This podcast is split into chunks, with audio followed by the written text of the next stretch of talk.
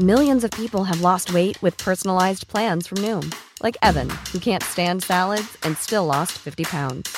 Salads, generally, for most people, are the easy button, right? For me, that wasn't an option. I never really was a salad guy. That's just not who I am. But Noom worked for me.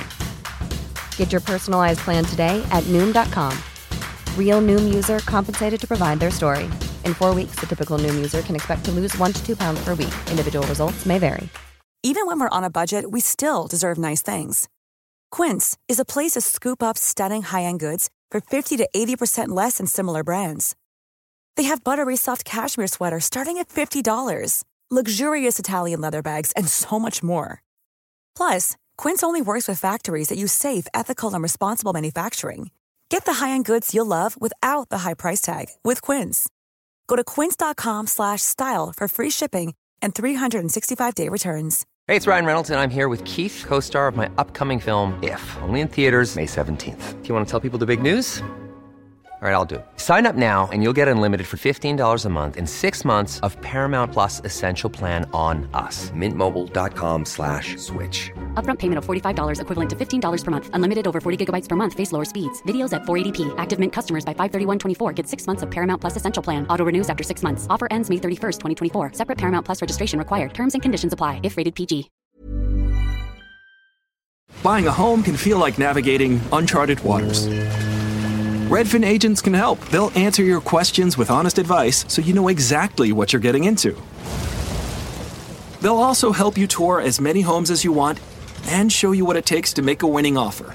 With a Redfin agent on your side, you can sail straight to your dream home. Local expertise from Redfin. That's real estate done right. Tour subject to property and agent availability. Virginia Office Falls Church, VA 844 759 7732. Have you ever had a dream about an Irish musician in which you had a romance? I feel like something along those lines happened with Damien Dempsey in a dream of mine years ago, but I can't be 100% certain. All right. Definitely wasn't real life, so must have been a dream. You a did crazy, interview him before, though, crazy didn't you? dream.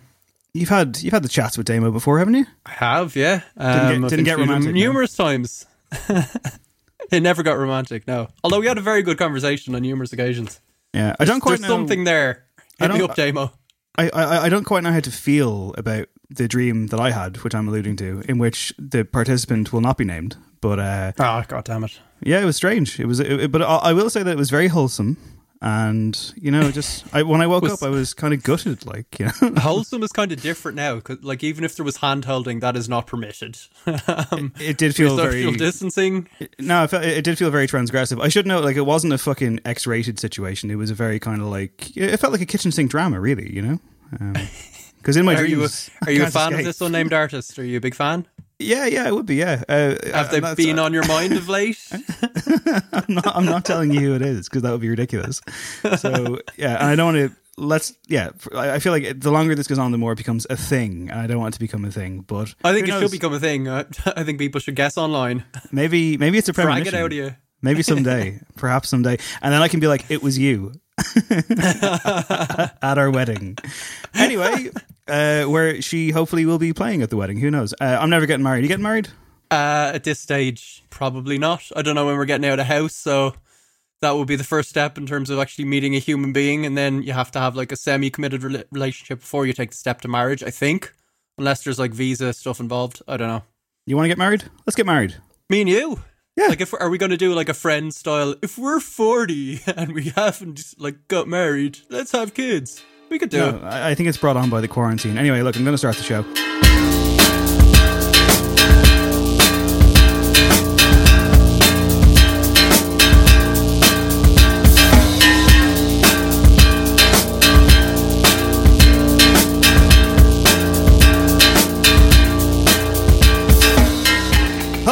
Is Dave Hanratty, and there will be no encore. Welcome to episode 209 of the No Encore Music Podcast. Delighted to be back in action this week alongside my best friend, Craig Fitzpatrick. Ah, that's lovely of you to say. My my other best friend, my also best friend. What's the way to reciprocate when that? Me too. I don't know. It's not me too, anyway. Uh, and that's been fairly, fairly the well-established hashtag, it's over- all right. over the past year or so. So yeah, uh, How are you doing, my dearest I'm, friends? I'm okay. Congratulations on finishing Succession. Well done. Ah, I'm I'm still. Can you hear my voice? I'm still on a slight high. Like it really cheered me up. it's been so enjoyable. The last few nights have been like counting down the episodes and like I was enjoying it from the get go because the writing is so strong, the performances you can really just kind of seep into it. But in the last kind of couple of episodes of season two, and I'm giving nothing away, it became proper like I can't wait to see what happens next TV. Um, so yeah, I'm I'm emotionally spent from it. Well, you Just, don't have to wait because season three won't be going to production anytime soon. But season two does have an amazing ending. I remember like punching the air, being like, "Get the fuck in!" So yeah, it's a great show. so uh, Also, a great show is No Encore, and on this week's episode, everybody, we will be reviewing the new album from The Strokes. We will be running down our top Yes. five. Steady on, back, baby. steady on. Fucking spoilers. We uh, will it be well received by one of us? Perhaps. Uh, we'll be running down our top five songs that are two minutes long or under, and we'll be having a chat with a man who actually went to real life gigs in recent days. There's This is also fascinating to me yeah, yeah. uh, uh, there are gigs happening in Europe. Where in Europe? You'll find out on the show at the end of the news section. So yeah, essentially, um, what else is going on? I recorded a new episode of No Popcorn with Norma Howard and Dave Higgins. That'll be out soon. It's on the Bros documentary After the Screaming Stops, which is a high hardcore recommend from me for anybody who's never seen it. And also, yeah, just a quick plug for our Patreon page, which of course launched in the last couple of weeks, patreon.com slash no encore. It's enabled Craig to get a sexy new microphone. It's enabled me to get a, a less sexy new microphone stand, which I'm currently enjoying, having free range of movement in my hands. That's nice. And I will I'm also enjoying be, your hand gestures. Yeah, I tell you, Uh, the well, listener is really missing out right now because it's quite alluring. Yeah, it's like I'm a guest on Who Wants to Be a Millionaire or something. Uh, Oh, so- ha- oh, is that is that like has that been screened so far? Like quiz, is it? quiz yeah i haven't seen it but it, it prompted it prompted people on twitter to like compile some of the best waves and people don't know how to wave essentially. Uh, but people do know Great how to sign up to our patreon page and i want to thank everyone who's done it so far because uh, that number keeps rising which is great. Give us money. Uh, no encore patreon.com slash no encore i have to get new microphones soon so i will definitely be dipping Yeah, into the money our- is really really sweet. Um, do you know what? I've been really heartened though as well? Just people kind of reaching out and like when you see actually the numbers of people supporting your show, it's kind of it's a nice little boost at a time when everyone's kind of morale is low. Um, and of course, you know if you're not in a position to give at the moment, we of course still love and adore you. Thank you very much for listening. It's a it's a wonderful little family we've got going. Yeah, I am, of course, very much playing up my fake Vince McMahon, Scrooge McDuck alter ego. Any, any Oh no, every- give us cash for sure. I'm like, yeah.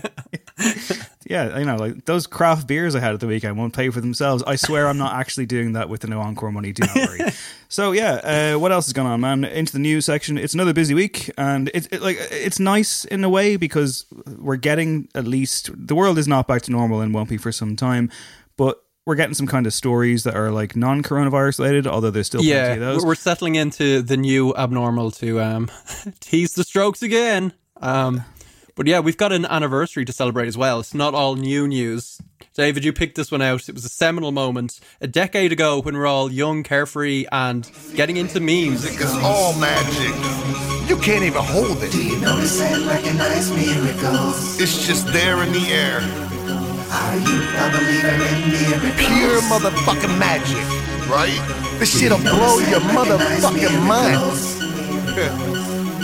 Music is a lot like love. It's all a feeling and it fills the room from the floor to the ceiling. I see miracles all around me. Stop and look around, it's all astounding. Water, fire, air, and dirt. Fucking magnets, how do they work? And I don't wanna talk to a Yeah, man. That is, of Y'all course, motherfuckers the amazing Insane. Clown Posse with the incredible Miracles, which just turned 10 years of age. I think the track might have originated in 2009, but the video that essentially Yeah, you know, did, broke yeah. the internet back in 2010. What a simpler time it was. What a more magical time. Uh, 10 years of Craig, yeah. Do you have uh, fond memories of this absolute jam? Absolute jam. yeah, I found it hilarious at the time. Knowingly hilarious, of course, because I'm in on the joke, as I am with everything. Um, ugh, I don't really know how to feel about Insane Clown Posse. I've got a real kind of respect for them creating this like universe and like world and kind of a cult. They're like they're kind of like the modern Grateful Dead, aren't they? They're just totally their own country of music. Would you ever go to the gathering of the Juggalos? I mean, if I was in a position to be sent on a journalistic expedition and I was able Yes. to be protected, because I mean, like you're kind of saying you don't know how to best approach Insane Clown Posse. Best avoided is what I would say in general. I mean, like I still Remember Tila Tequila performed, I think, at it one time, and She got like she, she got horrible berating the crowd. I Yeah, think she got. I think she got physically assaulted. Like that's horrific. Um, Yeah, it was so- horrific. Well, uh, Miracles, however, is a very wholesome song. It's about It is. appreciating the finer things in life, and essentially. I mean, uh, even ten years on, I still don't know if this is meant to be a joke because, uh, of all places, by the way, New York Magazine's intelligencer like section, which is usually reserved for like highbrow stuff, I think, ran a piece. But a name like that, I mean, yeah, ran a piece on, on on miracles last week, and that's when I was like, "Oh my god, it's been ten fucking years." Um, uh, I mean, like, fair play to the lads, uh, Violent J and Shaggy Two Dope, I believe, uh, for persisting for this long. It's it's an, a song that became an instant meme. I found myself just walking around listening to it without the video just to see if it worked in any capacity. And I don't know, man. I don't know what it was. If it was just the sun, the way the sun was hitting as I was coming back. don't say my- it worked. after my long walk, I was like, yeah, I mean, you look up in the sky and that is kind of a miracle, isn't it? You know, Oh Jesus! really makes you think. Your reality is even more messed up than your dreams right now. I still don't understand magnets 10 years on, so they're onto something. It was a seminal moment. I don't know if I agree with the piece saying that like it, it kind of like is implied that it begat Gangnam Style two years later. Maybe it did. I don't know. Maybe it kind of got everyone in the mood for that, just like slightly uncanny valley type stuff. Um, this is a better song than Gangnam Style. It's better than Harlem Shake. It's better than most of these kind of things that came along. If anything, I was kind of like, because they were big enough the YouTube hits, and you look back and there's not that many by comparison to today, but it was a different time. YouTube was only about four or five years old, I believe. So Yeah. Well, maybe one day we'll get to go to the gathering and with a security team. One festival we'll never get to go to is Fyre Fest. Um, and with coronavirus sweeping the world, um, the Fyre Fest organizer, quite a cult musical figure himself now, Billy McFarland, has appealed for early prison release due to kind of health concerns. Seems pretty legit. Now, he got six years um, for his hand orchestrating the whole Fyre Festival festival debacle. Um, but his lawyers are now arguing that he's got pre existing health conditions, including asthma, allergies, and heart issues. Which could, you know, become quite severe if he contracted COVID nineteen in prison. There is precedent for this, um, because of course Tekashi Six Nine was recently released as well. Um, I mean, I agree with the lawyers in terms of yeah, like federal correctional institutions are probably a breeding ground for this kind of stuff, but also I'm sure like everyone will be chancing their arm. Uh, I believe R. Kelly's also appealed for bail on similar grounds and being denied, thankfully. Big fan of uh, Craig. I agree with the lawyers, Fitzpatrick over here. In my deposition. He's still working on his memoir. Will you, are you going to read that? Prometheus, God of Fire. No, they should just make another fucking documentary. That one was genuinely brilliant. Did you ever watch it? Did you watch it for a second time? Did you ever go back to it? no, I never went back to it. Um, I saw the other one that was like a, a knockoff version. I watched like 10 minutes of that and it was just a bit shabby. But um, have you gone back to it, yeah? I did because when I first came out, I, I watched it. I got it like a few days early because I reviewed it for Joe back in the Joe days. Oh, yes. Yeah, yeah. Then I think it was out like a few days later, and people were kind of milling around, being like, "What's all this?" And I think I watched it with a few people. Uh, it, it's not as good the second time because, of course, a lot of it, you know, is all about seeing it unfold for the first time and just sitting there with your jaw going through the floor.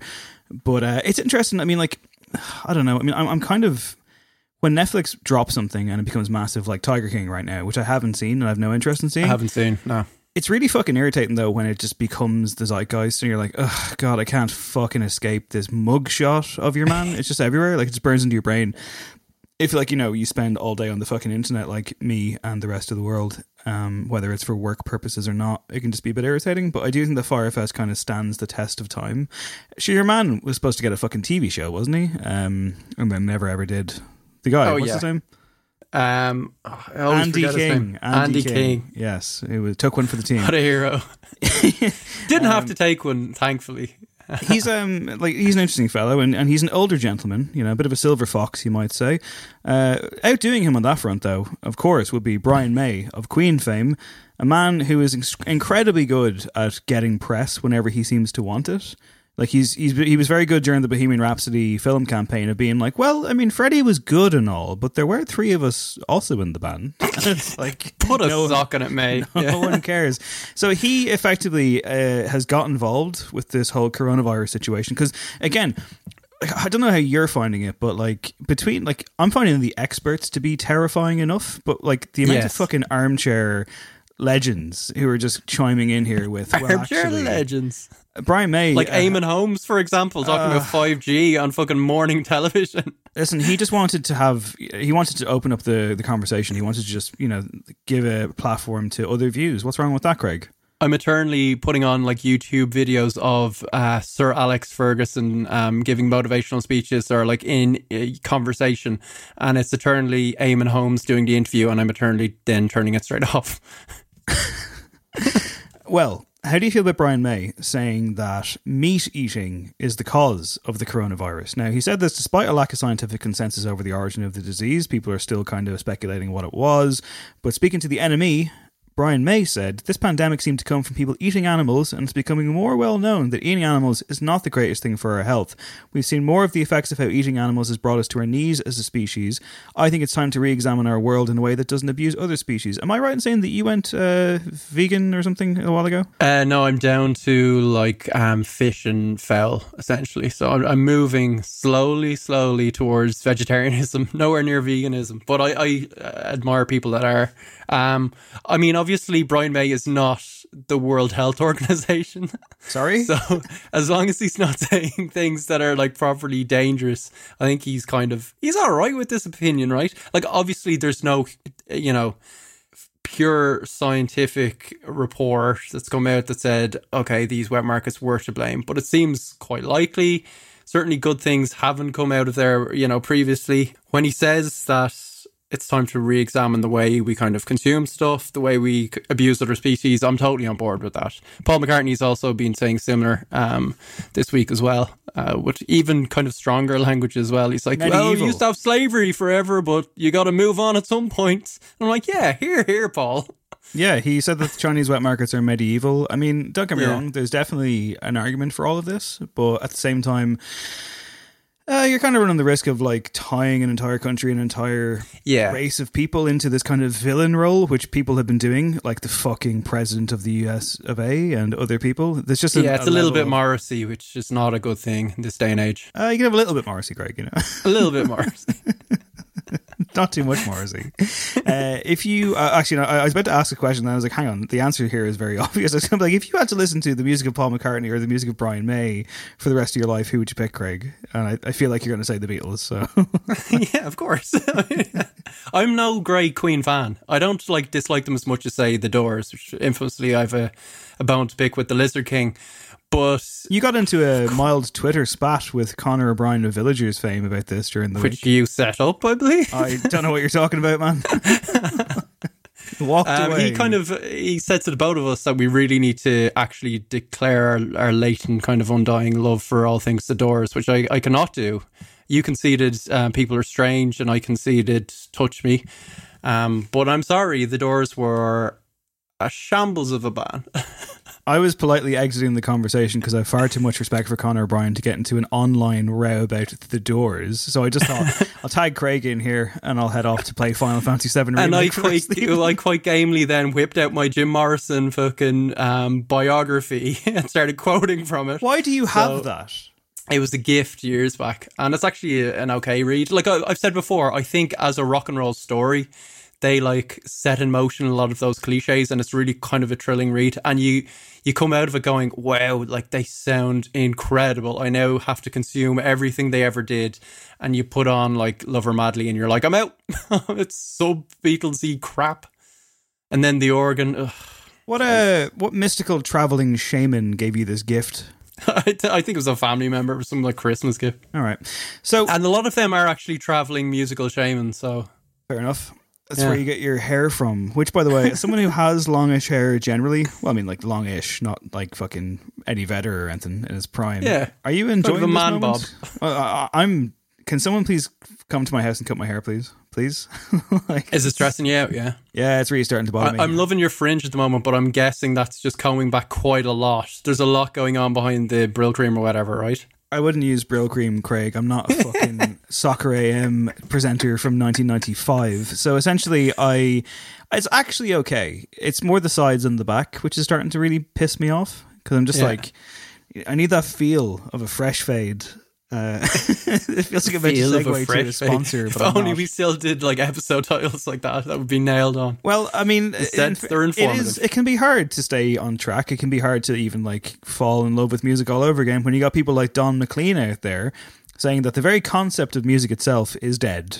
so Yeah, it's another it's another case of old man shouts a cloud. Um, A disgrace- rather than shouting at COVID, he's shouting at the concept of music. Yeah, a Horrible dude. A, a disgraced, horrible, violent man who uh, we're just throwing in here because he's giving out about how we live in a nihilistic society now. He did an interview and he basically said that, you know, songs, he said the politics no longer mean anything, but then he was like, well, actually, you can apply that to music as well. No one has any respect, no one believes in anything. Music as a whole has, quote, deteriorated, doesn't exist, not on the radio. um, he references like a, a show from the 50s. I mean, there's nothing on the radio that you can name in 20 notes, which Strangers in the Night. I mean, that's a well-known song. Some some song from the fifties. Well, I'm just yeah, I agree. Like his thing of just being like, there's some form of music-like sound is so withering. What a bitter old man. But yeah, like it smacks of um kind of dog whistle stuff, doesn't it? Right? Because I presume he's talking about like trap music and stuff he doesn't understand whatsoever, and it's not good, clean, white rock and roll fun. Um, that would be what my take take away from that. But it's not really surprising that he'd be out of touch. Like even in his big hit in his prime in the seventies, he was nostalgic for the fifties. He was a man out of time when he was popular, and then he became not popular. Uh, he, might have, he, he might have had an okay time at the Sunstroke Festival, which was due to take place in Ireland uh, approximately 20 years after the original, I think, happened. So, uh, Punchestown Racecourse was set to play host to a two day event in June uh, with the likes of Faith No More, Deftones, and the Jesus and Mary chain, and a lot of Irish acts on the bill, including some And. I'm sorry, just no way Don McLean doesn't consider Deftones and the Jesus Mary Chain noisy young upstarts. well, uh, he got his wish here because, unfortunately, due to the current situation in the world, it is not going ahead, which is a shame. Um, I mean, like I think it was doing fairly well uh, in terms of ticket sales. People were. It's something that you know people in this country have kind of cried out for for a very very long time. A, a a rock slash alternative festival dedicated over a day or two. We haven't really seen the like of them in a very long time. There was Ozzfest back in two thousand one, two thousand two, one of those years that I was at, and there was like that time Metallica played a gig and they tried to turn it into a download type offshoot. But generally, your average kind of rock metal fan does get a bit screwed over unless they get someone that's slain that they might like, and then the bill is curated in that regard, like Metallica last year. I mean, Yeah, it is a common it is a common complaint that happens when people see the lineup for Longitude or Picnic or whoever, and it is a very tired one when people are like, "Where are the guitars?" At the same time, I would happily go to this festival, particularly if it was in Dublin, because I'd think the venue was the wrong choice to begin with. But unfortunately, it's not happening. I hope that they will bring it back next year. I think that they are going to continue on with this, and hopefully. Maybe even move it uh, in a year's time if we are back to some kind of normality. But it was yeah, I don't know. I'm, I'm, I feel like this year might be a write off, and definitely like there's some coronavirus experts saying the same. The the most um, diverting news story of the week, and in kind of live music terms, was a piece in New York Times, um, where they had an expert saying, "Listen, it's probably unlikely that concerts are going to kick back off until."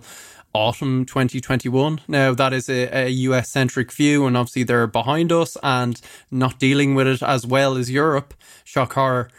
Um, but the, the kind of consensus seems to be that like the larger gatherings that encompass everything from concerts to, you know, conferences, sporting events are the last things that are going to return when we kind of ease our way back into some form of normality. So like autumn 2021 seems like it might as well be a decade away in terms of the amount of fucking venues that will close down, businesses that will go bust, artists that will, have like no um, income whatsoever. I can't see it being that long, but who knows? Yeah, no, it's a grim forecast, and there's grimmer forecasts by the day. I mean, you're seeing stuff like social distancing might be here until 2022.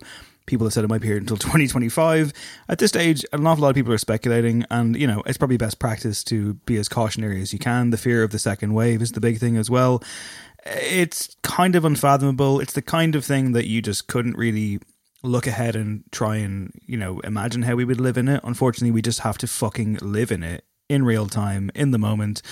And yeah, I mean, I think we're all craving that kind of release again. Um, at the same time, we kind of talked about it with Jim Carroll last week. I mean, okay, let's say tomorrow, Craig. Let's say fucking um, the Strokes, for example. I know the Strokes did play Belfast recently, but you know it was kind of a weird impromptu thing. But let's say the Strokes an- announce a gig in say Vicar Street, and Yeah. you, you're lucky enough to get a ticket. You gonna go, or would you I'm be not like, going right now. No, Yeah, I'm, yeah, I'm exactly, definitely yeah. it- it- it's it's not happening. I even you know I was holding out some hope for Primavera in yeah, autumn this year. Even if it's and they're they're one of the big festivals saying, listen, we're going to go ahead and we'll we'll figure something out in terms of lineups. I don't personally think I'd be comfortable going. Certainly not traveling abroad. What's your refund situation there? Have you tried to get one, or are you waiting until they officially turn around and go, "Here you go"? Yeah, I think they officially have to because they've just kind of pushed it on. Um, they have said that there will be refunds available. I'm not sure if they're available as yet, but I'm kind of holding out, see how it goes. But I assume it'll be a refund situation. Live Nation in the states uh, snuck in a little clause in all their forthcoming gigs that were like, "Yeah, we're this uh, no refund situation," which is like classic Live Nation.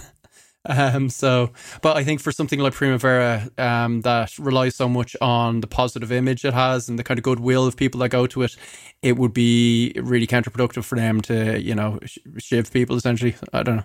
Well, as the very concept of going to a live show slips through our fingers for an indeterminate amount of time, Derek Robertson, an arts and culture journalist who has written for The Guardian, Vice, Drowned in Sound, The Quietus, and The Enemy, amongst others, he published a report this week from a couple of gigs that he went to in Malmo in Sweden, where he's based. He went there on Easter weekend. Yep, actual in the flesh shows. Uh, Sweden, you see, is not under a full lockdown. Restrictions are in place, but generally life continues as normal. Uh, on the weekend, Derek headed to an independent venue by the name of Plan B to see local bands with names like Spun Sugar and the Hypnago- Hypnagogics. I don't even know how to fucking pronounce that. Hypnagogics, yeah, the great band. Sorry, that's my. That's my I've never that's- heard of them. That's my. That's that, that's my inadvertent Pat Kenny introducing Mango and Mathman. There, who are these people? I don't know. Uh, Do you remember? Sorry, before we get into this, do you remember Pete Doherty on the Late Late Show? oh my god!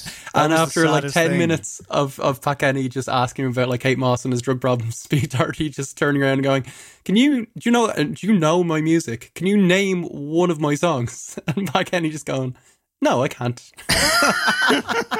who, who who could I forget cannot. who could forget Jerry Seinfeld that time when he came all the way Oh. over for Bee Movie.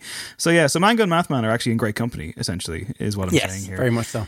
But yeah, so uh, Sweden is an interesting case. Uh, things are changing. I mean, even like today, before we recorded this show, uh, they've had a surge in cases, but they're still not fully locking the country down. And as such, uh, Derek was able to go to these gigs. Uh, I caught up with him a few days later to ask about the experience. So yeah, essentially we've extended our lockdown restrictions over here until the 5th of May. I would imagine they're going to extend it beyond that. I don't think it's too unreasonable to suggest that that's the case. But things are quite different in Sweden, aren't they, Derek? They are. There's no lockdown here. None at all. Life continues relatively normally. I was just out for lunch in uh, in a little local restaurant. How surreal is is the atmosphere there? You wrote a really good piece for the Guardian on this, but even now, kind of a couple of weeks on after penning that, it's not much has changed really. No, not much. Um, there's the restrictions are a little bit tighter. Um, I think the the police are going around and checking more bars and restaurants. I heard there was a couple of places got um, closed down at the weekend because they'd packed in too many people, and the authorities basically said, "Well, no, this is not okay." But other bars, providing they're following the rules, you know, keeping to less than fifty table service only, so you're not allowed to go up to the bar or up to the counter um, to be served. Providing you're following the rules, it's it's fine. Shops are still open, supermarkets fully stocked, no panic buying. Schools are still open. I even went to a couple of concerts last week as well. Yes. So essentially, I mean, the idea of going to a gig over here at the moment is pretty alien. We're seeing experts from around the world forecasting the idea of concerts not really returning until late 2021.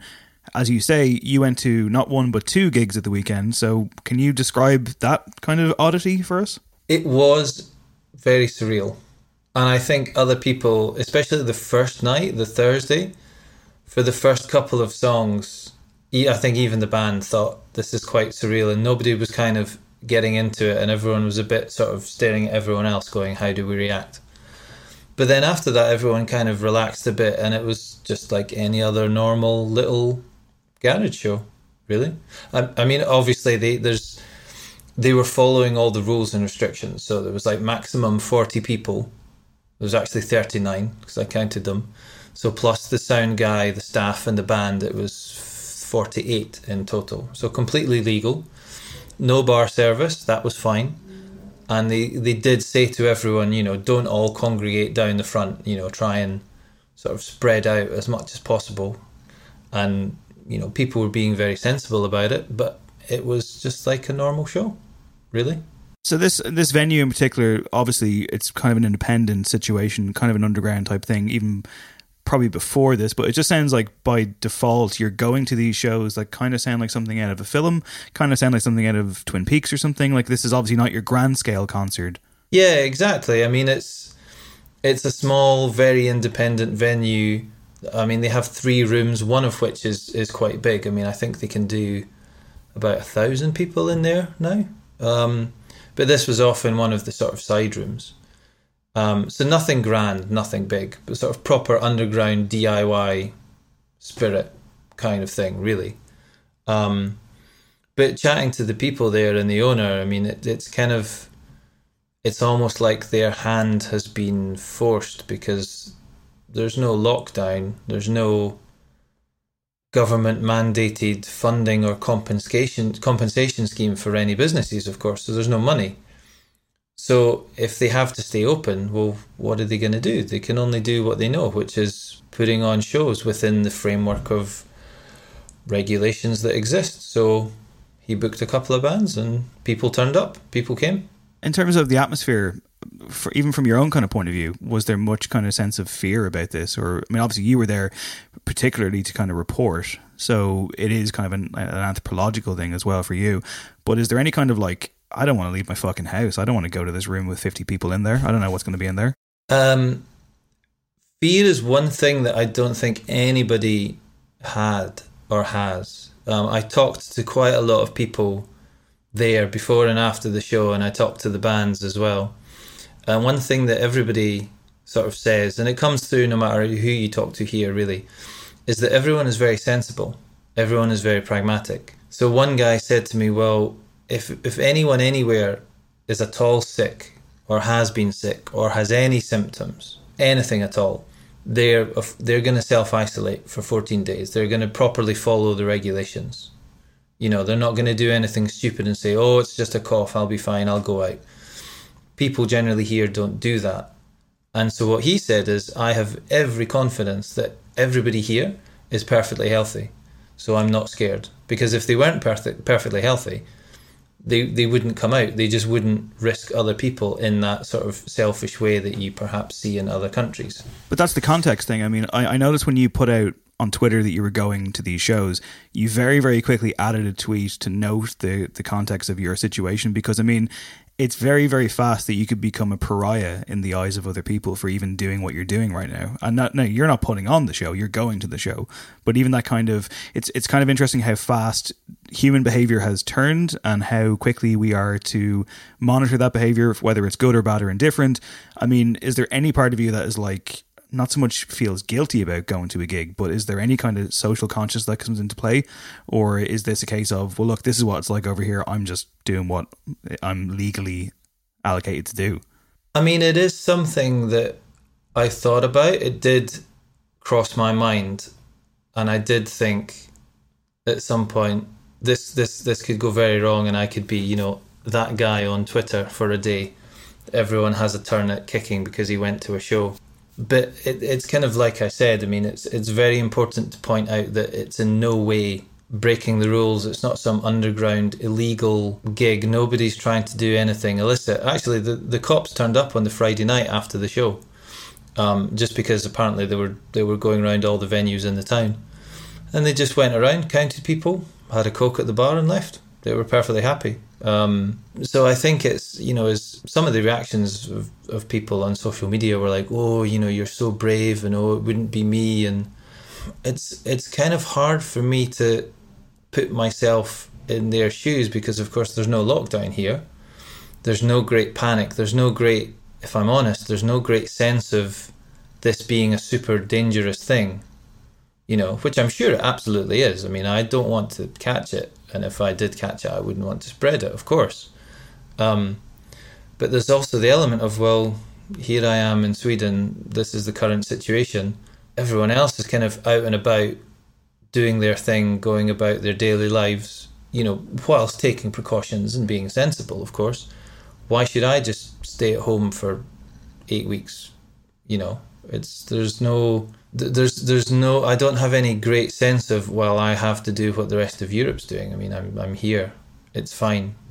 And of course I'm torn like 50-50 going oh my god what if Sweden gets this wrong? What if this is going to head into a complete disaster or catastrophe scenario? Which wouldn't be good, of course. But I mean at the moment things remain relatively fine. They've they're claiming that they've they've managed to successfully flatten the curve and I, currently, I don't think they have any plans for any stricter measures. Well, let me ask you. I mean, I guess lastly, I mean, this venue in particular, Plan B, in your article, it's noted that they need to do this to stay open to make money, otherwise they could go bust. I mean, this is the future that a lot of venues are facing, particularly independent ones. So that's the current state of play over there, and let's say that that continues. Uh, over here, you know, the idea of relaxing measures may come along at some point, and people might be wondering what that means for social activity. So if there are venues that can operate this way and have a capacity of, say, 50 people or, you know, no more than that or whatever, can this sustain not just from a financial point of view for them, but also just for the idea of an escape for people? I mean, is this the way to go? Because this could be the next year of our lives if we even get this at all. I mean, I think so. If people are collectively are sensible about it and and practice things like you know proper hygiene, and if you are ill, stay at home and you know, properly wash your hands and don't share drinks and, you know, maybe don't, you know, shake hands and high five and hug each other and stuff like that. I mean, there has to be a way to get back somehow to something resembling normality sooner rather than later. I mean, I can't imagine a lockdown situation continuing for a year. That I mean, as much as I can't even fathom what it's like to be in lockdown right now, that this being the status quo for a year or more, I just can't conceive of what would happen to the world. You know, um, I mean, of course, you might not get back to doing huge concerts or live sports where there's like fifty thousand people or something, but I think there has to be some element of getting back to people being allowed out and doing the odd thing here or there, even if it is okay. We'll open the cinemas and we'll only sell twenty tickets, and you have to, you know, sit four seats apart or something like that, you know? Because I think the alternative is almost too scary to com- to comprehend. Awesome, man. Well, look, thanks for taking the time and stay safe out there. Thank you very much. It was a pleasure. Thanks, Derek. You can read his full report on that one, which is titled The Only Show in Europe Inside Sweden's Controversially Socially Distanced Gigs over on NME.com right now.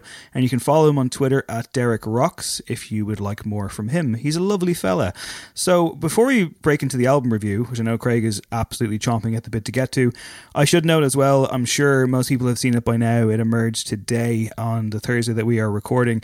A COVID 19 relief fund has been set up for Irish musicians. So just for any anybody who listens to the show who may be unaware and might actually benefit from this, uh, this fund has been created to assist Irish music creators who are currently experiencing the most financial need. It's open to songwriters, composers, performers, session musicians, and arrangers who are currently trying to navigate through this challenging time. Successful applicants will receive a one off emergency relief payment to the value of 750 euro. Your application, if you do apply, will be reviewed by a committee of music industry professionals from a wide spectrum of industry sectors and organizations. So anyone who is feeling the fucking pinch right now and may, may need some assistance and some help can apply if you head on to firstmusiccontact.com and they should be able to direct you from there. Uh, rough time for musicians, but uh, at least we're still getting new music. That is a good thing. Craig, would you like to introduce this album review? Yes, this is The Return of the Strokes. Uh, this is The New Abnormal, and this is the track The Adults Are Talking. Don't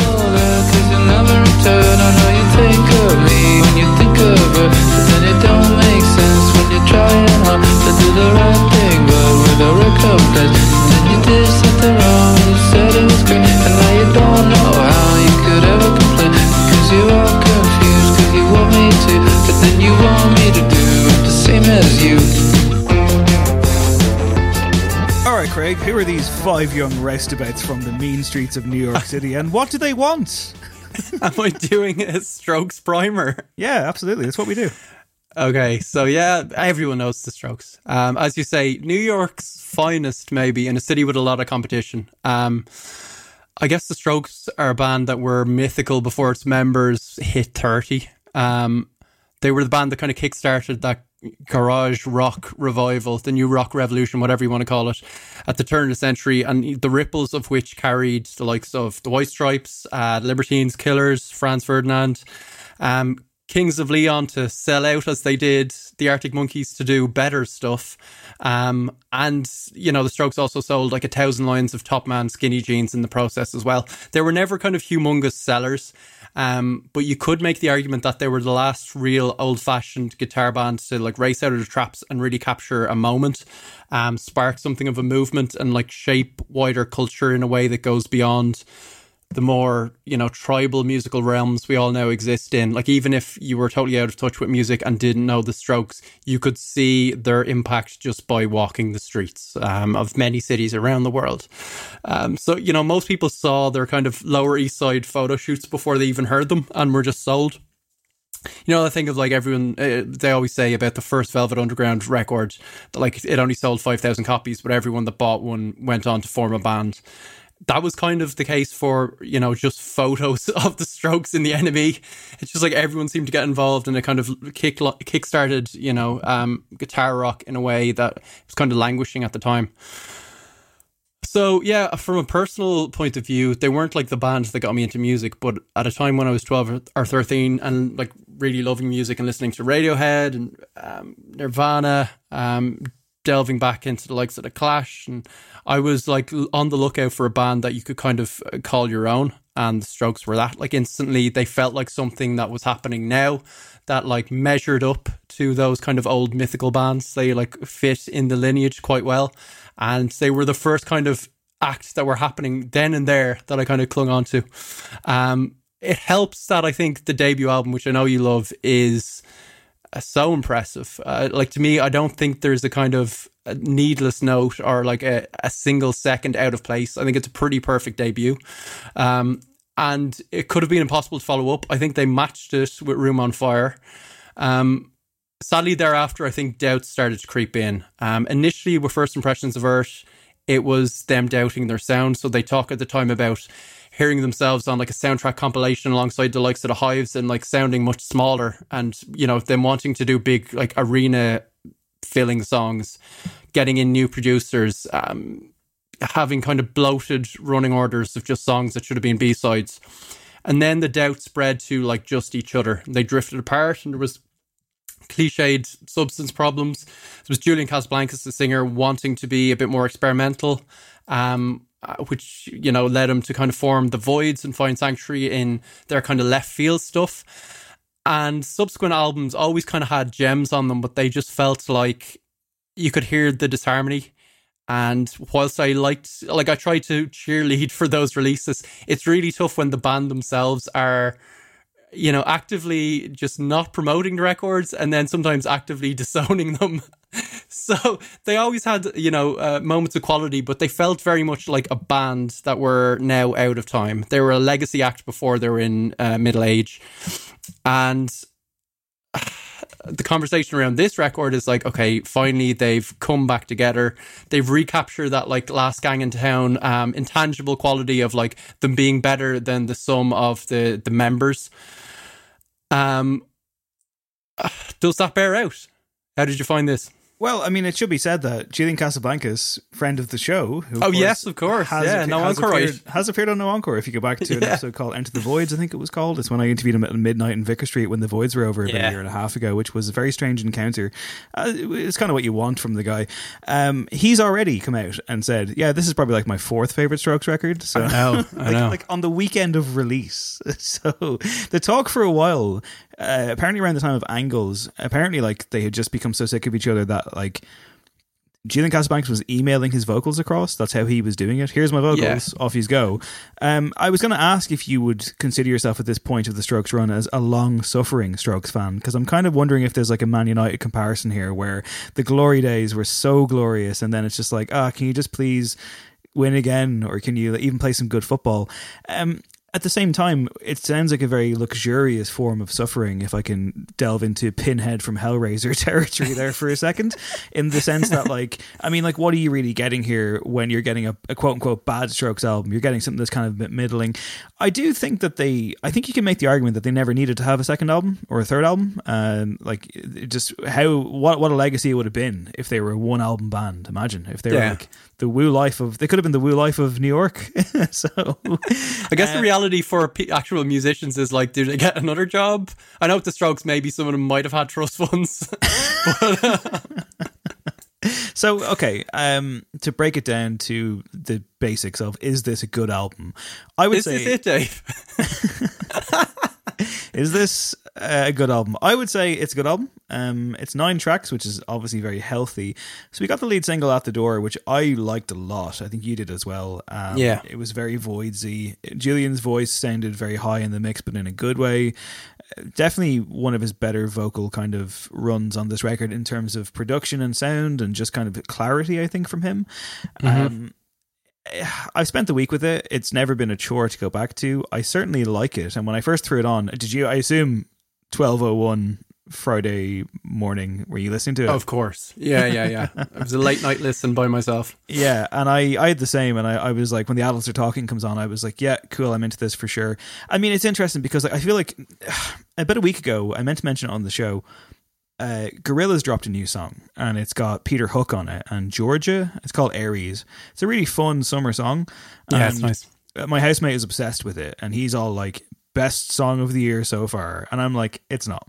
Because here's the thing it's a fun song, it's very enjoyable, it's communal in the right ways, but it's just Peter Hook doing Peter Hook, you know, like like it, it's got that hooky bass line because it's literally Peter Hook just reclaiming former glories. I feel like the Strokes are kind of screwed in a way, like they can't not sound like themselves. They can't not bust out a guitar line or a falsetto croon that takes you back to how they did it on the first two records. The first one in particular, I think, is a masterpiece. Even though it took me a while to get there, at least in terms of declaring it as such. I know I was everyone else did it immediately, and I was like, I don't know. But ultimately, they're never going to top it, but they're always going to be compared against it, which isn't necessarily fair. I mean, this sounds really fucking beige of me, but I'm just glad to have a Strokes album, a new one that is good. I think it's their best album since Angles. It's probably better than Angles, so it would be their best album in quite some time.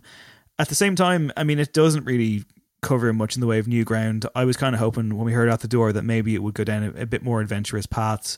That said, I think what we get here has a lot of substance, and I do think that the closing track, "Ode to the Mets," is up there with uh, the best stuff Julian Casablancas has ever done for me. Yeah, yeah. I do think I agree with you that they're a bit damned if they do, damned if they don't. They're they're being graded on a totally different scale than a lot of other acts, I think.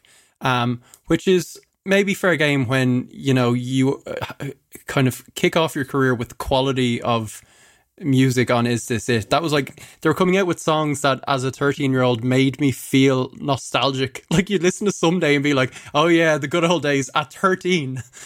That's a pretty special like pop knack within them. Um, you like I remember listening to Is This It and being like almost immediately nostalgic for that moment, knowing that in future years you'd be like, yeah, this was great.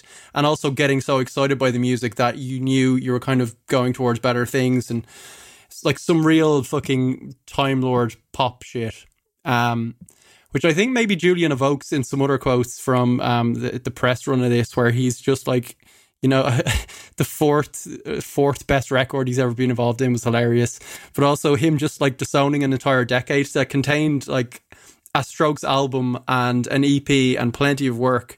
Where he was just like the 2010s or whatever you call them, uh, we like we we took them off, whatever the fuck you called, we took them off, and now we've been unfrozen and we're back. like, so I really feel like there is that feeling of like they've recaptured something of that DNA after losing their way. So, as a fan, um, it turns out my biggest problem with this record is the apostrophe typo in Why Are Sundays So Depressing on the streaming services. That has not been fixed as yet, and it really gets my goat because I think everything else about this record fits into place in a way the previous records have not managed whatsoever. Um, okay, well, you know, what exactly was the missing jigsaw pieces that they've suddenly found? Like, what is the difference? I think that everything is deliberate. It's focused from you know the Basquiat cover art to the album title. It just makes sense. And I, I think like for a band that felt so out of time, like when you had highlights, the likes of Machu Picchu, One Way Trigger, they were like the dying embers of a band that were out of time. Now, lyrically, from what Julian's doing and the kind of world we're living in, it feels like they're tapping into a feeling that we're all having, certainly for me, um, which I think that really helps.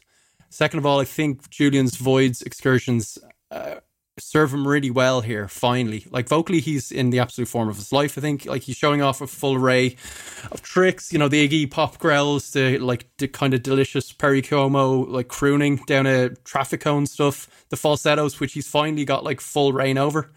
Um, in the past, I think he was testing his limits and it was coming off kind of goofy, which is never really a Strokesian look. Um, and while they used to take chances, like it was kind of like brave goofiness, now they sound kind of fearless and cool again. Um, and I think to a large extent, that is because the band are finally on board with the way he's pushing them. Like that can only be achieved because they're finally back on the same page, right? The tricks that he's pulling kind of elevate the rest of the the sound. We get like finally a balance of old and new. So like synth sounds are introduced from the get go with the record. So when you come to a song like At the Door, which is this kind of skyscraping, you know, uh, Vangelis kind of, you know, trip to Valhalla or whatever, it doesn't feel like it's just this iceberg sitting alone. That's like, oh, what they're trying this weird experimental thing. Um, you know, sonic markers are placed throughout that really, you know, like make that work. I think a lot of that is down to production. So Rick Rubin's on duties here, and we get the best and worst of Rick Rubin for sure. So like he's clearly being the best guy to get in terms of like his, you know, his instinctive like I'm a guru, I'm a mentor. I'm going to get you lads to like recapture that magic inside of you, right? And start being mates again. I think yeah, he nails that. And when he kind of uh, sprinkles in that like studio chatter, like there's a really cool bit towards the end where uh, Julian's kind of talking to Fab and he's just like um he's what is it? You the click was always in you. There was no click on. You are the click. And it's just like a really cool funny moment and kind of heartwarming. I think that's like rick rubin capturing that really well. But then we get the like fucking just like distorted compressed to feck quite a bit stuff. Like the sound isn't always great. He is a veteran of like the loudness wars. And there was times i was like oh god i just want some of these songs to breathe because the playing is so great but that's like niggly stuff. And like, you know, in Angles and Comedown Machine, I was striving to make a case for those records. And here I think I'm just picking out niggly bits, which is a testament to, I think, the record. So you don't Um, subscribe to the idea that they sound tired and hungover, as some reviews have pointed out. Reviews have been mixed, by the way. There's been some there's been some high numbers, and some low numbers. I kind of get the feeling that people, obviously, it's not an across the board thing, but I mean, I don't think the Strokes are naff, but I think some people think that they're naff. I, I think that some people are like rooting for them to fail. I'm not quite sure what that is. If it's some kind of weird hangover from a different era, and they're the poster boys to pin the blame on and put the knives in or something. But I, I feel like, I mean, they obviously don't have as much traction or coolness as they once had. That's that's evident. However, there's they're in this really strange space now where I'm not even sure why they exist, and I don't mean that in a negative way. I'm glad that they do, but I don't quite know who they're for anymore, including themselves. Yeah, I mean, I think the reviews have been kind of not generous, but I think people were ready to embrace them again, even if they can't physically. Um, but apart from Pitchfork, which is just a bit of a joke at this point, I, I put no stock in Pitchfork. I saw someone on Drowned in Sound say that, um, of course, Pitchfork gave her that review, and of course, the reasons uh, you know they outlined for giving it that low score are all the reasons I love it. I don't think it's a hangover record. I think it is maybe the sound of them like being unfrozen. It feels like a band waking up after a good sleep in good form. Like it's quite a sunny record. Uh, yeah, if you go back to Is This It and Room on Fire, I mean they're kind of faster and they're a bit grittier. but they all like they instantly sounded jaded. That, like that is kind of their default setting. So no, I actually thought it was quite a beautiful record. I I, I agree. I don't know quite what the audience is now, um, but I do think if a new band came out of the traps with this record, it would be getting a much higher score on Pitchfork. What's your favorite track? Um, At the Door, I think, is right up there with their best stuff. I really like Eternal Summer, which is maybe the weirdest thing on here. It starts with like a kind of breezy indie pop, um, kind of falsetto led, like almost tropical vibe, and then it goes into quite an austere, pounding, like dark Pink Floyd thing that almost goes like Trent Reznor at points where he's just barking out things, and I'm like, yeah, this it swings really well, it works really well. I don't think maybe it has like really standout A plus highlights as songs, but I do think as a journey it works. It's their best effort since Room on Fire. Like, I, there's moments throughout every song where I'm just like very charmed by what's going on.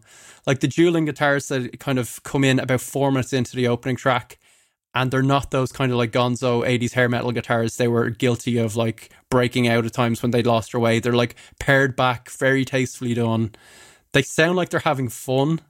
This sounds like a record they would actually listen to themselves, which I don't think like I don't think they've gone back to fucking angles or comedown machine. Certainly not in live sets and like certainly not for pleasure. So Give me a a definite success for me. Give me a number. This is uh, a strong A for me. I might go 8.5 because if I go back to like the fucking Time Lord pop thing, I think if 13 year old me was thinking of a future Craig listening to the strokes when he was 31, he'd be quite satisfied listening to this quality of material. That would be a win for that teenager. Do you know what I mean? That's nice. Whereas That's good there was no. Yeah, like there was no teenage Craig fucking dreaming about angles. So it's it's a it's an 8.5 for me. Okay, it's a seven for me. Uh, I will say that I really like the record. I think that there's a couple of great tracks on here, particularly the aforementioned "Ode to the Mets." It's got a, it's got a very nice flow to it. I think it's it's probably the best we could have hoped for in a way. However, I found moments of magic few and far between. That said, I will stick with it. I do think come the end of the year it'll be up there for me. Uh, but yeah, from a from an annoying critical have to stick a number on you point away seven. But you know seven with yeah, I think of, it kind of is. It probably is a grower. Like it keeps revealing stuff to me in terms of just the stuff that's going out, uh, going on underneath the melodies. I do think Julian's like even the bits that sound like ad libs when he gets to like outros are pretty strong melodies. I agree. It doesn't have the immediate knock me off my feet feel of their best moments, but yeah, I think it'll keep revealing itself. So I'm happy with that. Last week on the show for our top five deep dive, we did the worst cover songs out there, and we also put out a kind of a written accompaniment on Patreon. Last, Yeah, uh, yeah, like like earlier in the week, essentially, kind of like a if you missed it on the show, or if you know you missed a name of the song and didn't want to go back, it's kind of just like a quick rundown with us throwing in a few extra sentiment in the form of the written word. If that sounds like your kind of thing, Patreon.com/slash No Encore. In the meantime, Craig, you have picked this week's top five. Tell us all about it. Yeah, so we're doing very, very short songs. So it's two minutes or under. Um, I think this is one on like our Google Doc of like million dollar ideas that was near the top. So get to work, Patreon. Um, Some of them are good. yeah, it, it felt it felt like one we just come back to because it's just it was another really tough week. I don't know how it was for you, but like my short list was long list, and I Yeah, I have had a- like just personally. I've always I've always been fascinated with uh, just like the craft of trying to pare back like pop songs to their their essence. Just get in and get out, like all killer, no filler. And I think you know these are times for short songs, right? Like this this fucking podcast famously talks about like preferring fucking short albums a lot of the time, but um, short songs kind of rule the roost, right? Like Old Town Road, which I don't know if it features on either of our lists. I think that's like a minute fifty before the the uh, fucking Billy Ray Cyrus remix, and with streaming, it kind of pays for songs to be shorter. You can just stick them on loop now. Um, so yeah, now is the time of the short songs, and these songs are very short indeed. All right, we'll do honorable mentions afterwards. Why don't you kick us off with your number five, Craig? Okay, so um, this is uh, delving straight into a bit of uh, recency bias. This is my most played song of last year. Can you guess it before we go into it? It's a Tierra Whack. No, it is not. No time to discuss it. Can't speak when the waves reach our house. Time cannot be trusted.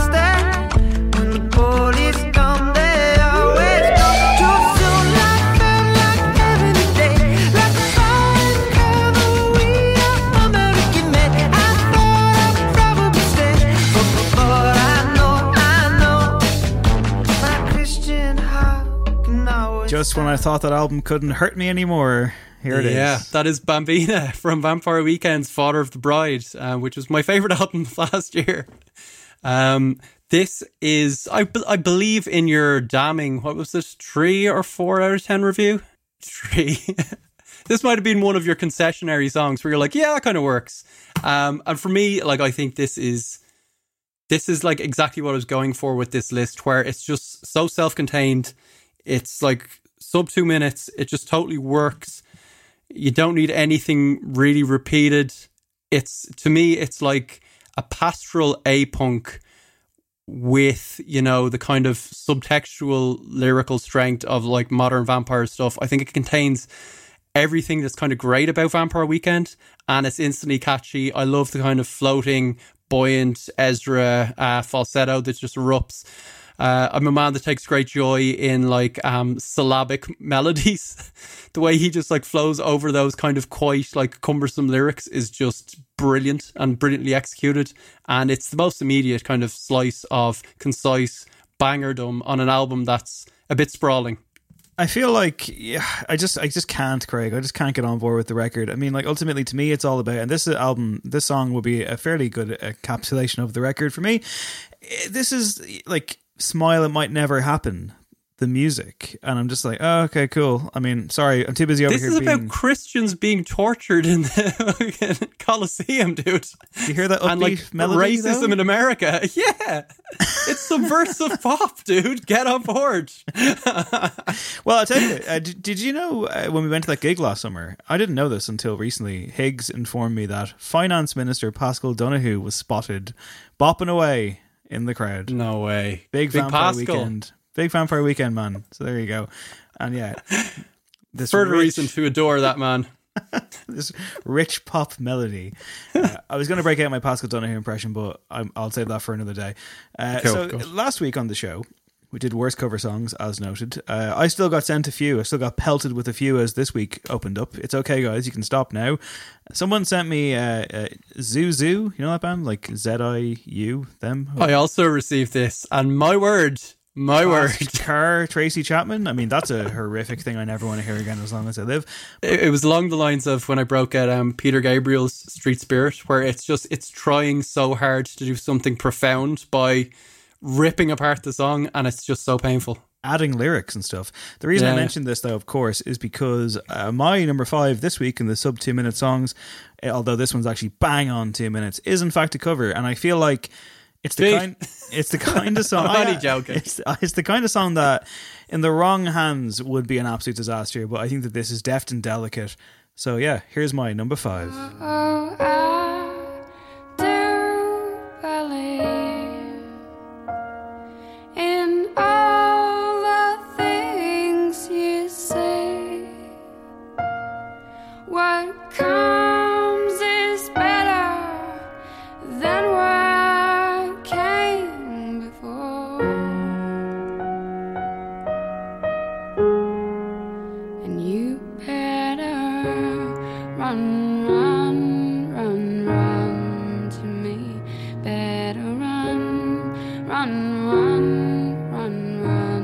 is Cat Power doing uh, the Velvet Underground.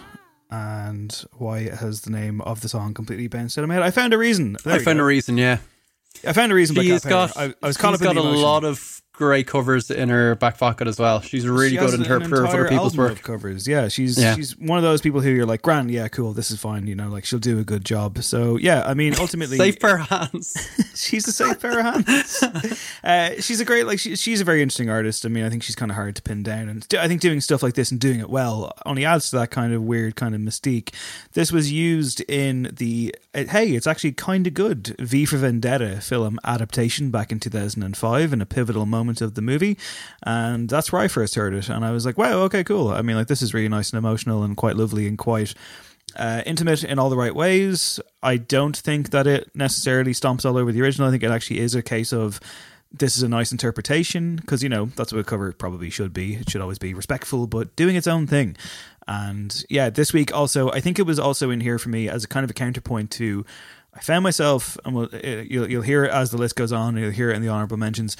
I think even like the nature of a song that's under two minutes long, it invites speed and it invites kind of aggression and it invites pace and a certain sense of kind of heavy vibrancy to it.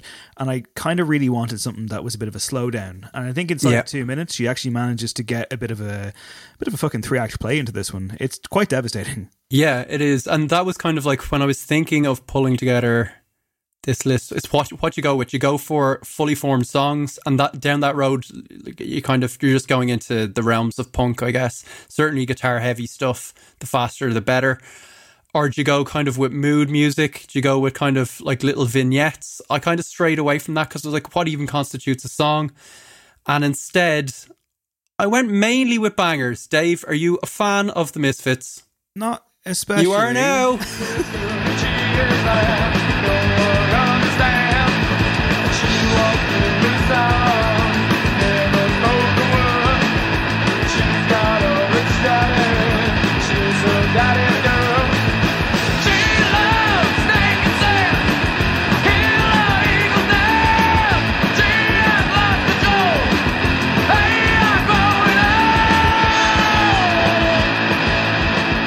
Misfits with She. Um, I wouldn't be the world's biggest Misfits um, fan. I don't know a huge amount of their work. Um, they're, of course, I think the first band from Glenn Danzig. Um, they were real innovators when it came to like the horror punk scene, like right back in the late seventies, early eighties. Kind of married like Stooges stuff, Ramon stuff with those like horror tropes and brought it into the eighties really well. Um, but this song is like towers above the rest of their stuff for me personally. Um, I discovered it in a magazine many moons ago when Josh Homme was talking about his favorite songs of all time. This is how I used to discover music before the internet, just like artist lists and stuff. It was the same list that had. Um, it was actually how I got into Bjork as well. and like his blurb about Bjork was he picked uh, the song Yoga, I think, and he was just like.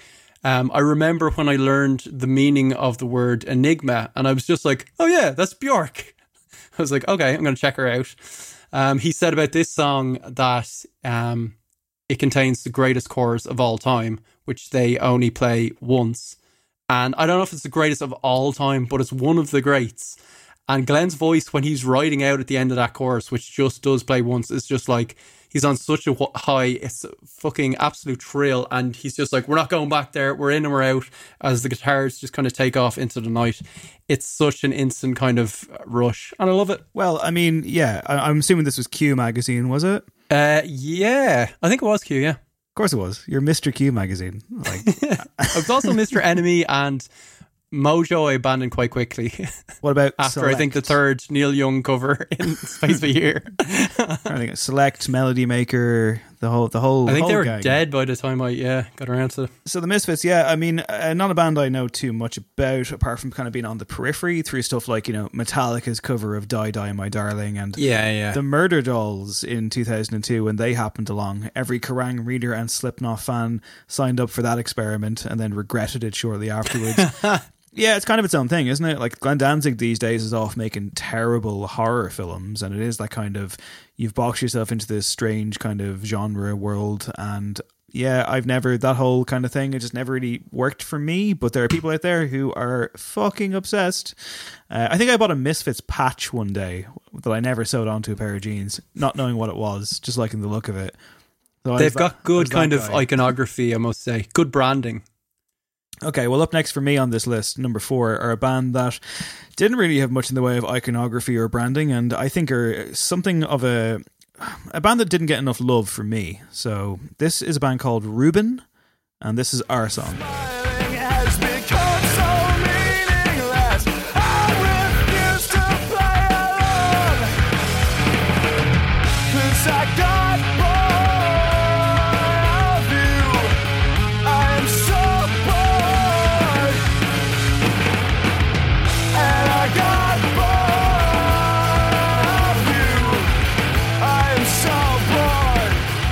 I mostly just really wanted to talk about Reuben because it's not something I don't think we've ever done on this show before. They're kind of one of those bands that I think, like I say, didn't get their credit, didn't get their due. And they're yeah English three piece uh, lasted for about ten years. Kind of went on hiatus in two thousand eight. Have never really come back. The vocalist Jamie Lenman has gone to put out his own kind of music here and there, which I am guilty of not paying too much attention to, which is kind of strange for me because for me, the uh, USP of this band is Jamie Lenman. That vocal that you heard there, I mean, I could see why you would love it or you would hate it. I fucking love it. I love his kind of yeah, style. I fucking hate it. I thought you might. I it, thought it you just might. it's too much into that like whiny emo thing where I just you lose me. Like I was I was digging the music and I was like, oh, that inflection, I'm out. See, this is the thing, and I mean, like, it's Yeah. it, it's it's on It's every, taste. It's on every single Reuben track. Like, like it's dominant, and it's very much like you can tell. Uh, well, actually, I don't know, but you would probably assume that he's like a fucking private school boy or something. Like, there's just something kind of almost very affluenty middle class about his kind of inflection. But I don't know what it is.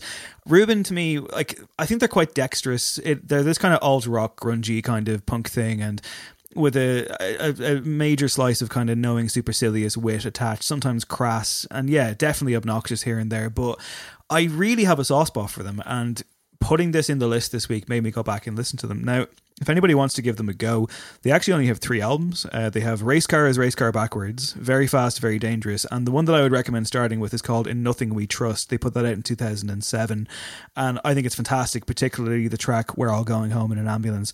They are really fucking obnoxious. They are not for everybody.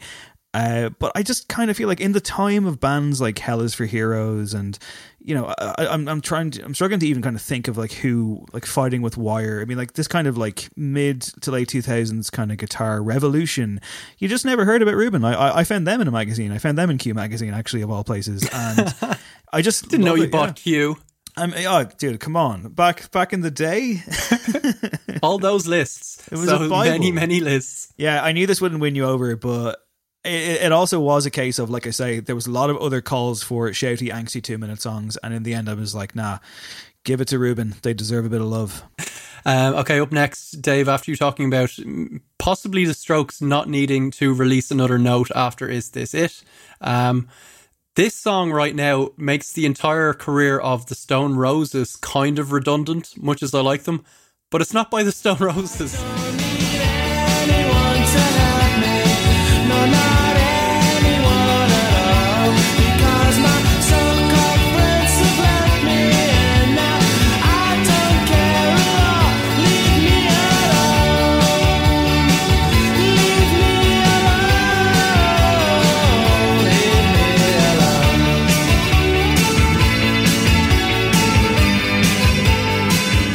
This is just you in song form. This is Craig Fitzpatrick, the song. Like, this is Velocity Girl by Primal Scream. Um, this is like a, a pre um, Andrew Weatherall reimagining them as a dance act.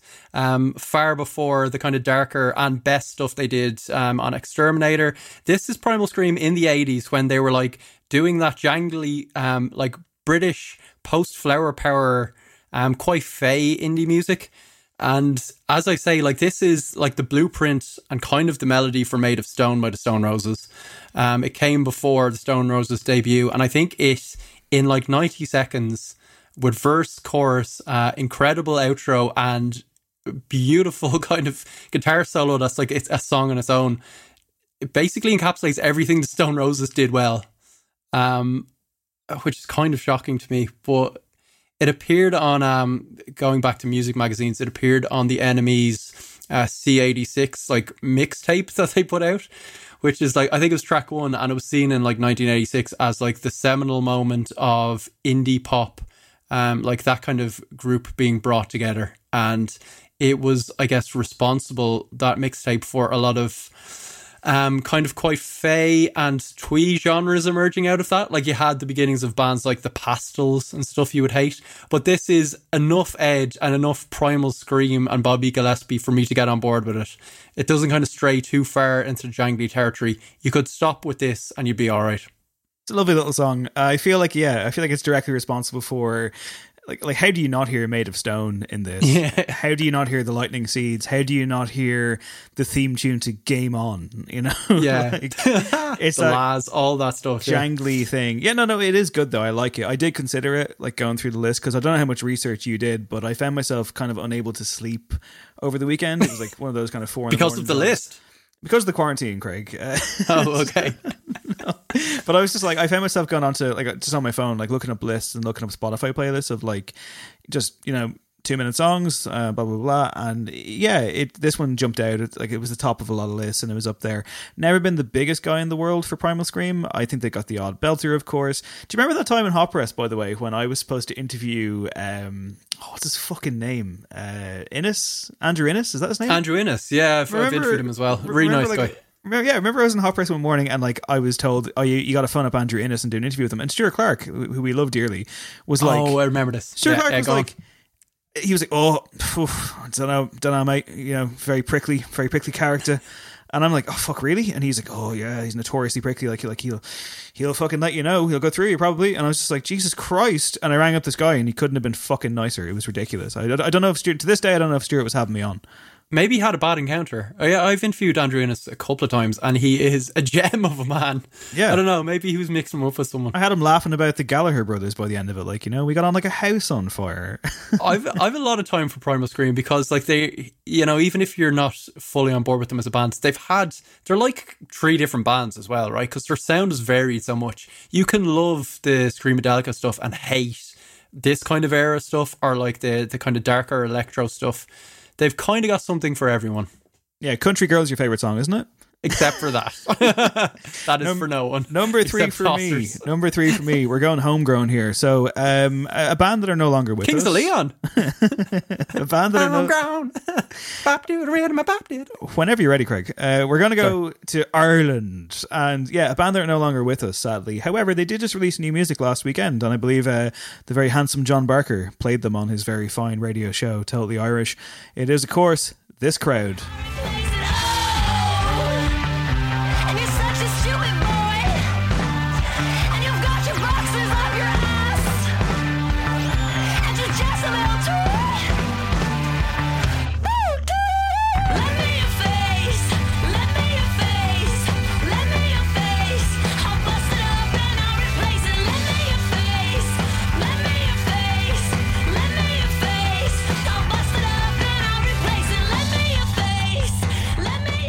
The shy and retiring tones of the one and only MayKay, Fight Like Apes, and Lend Me Your Face, a 1 minute 57 song, 1 minute 57 second song, should I say, an elevator pitch for the band themselves. Uh, it really, really, really, really captures that kind of late 2000s Irish indie. Uh, a few bands did it better in this kind of, on this kind of form.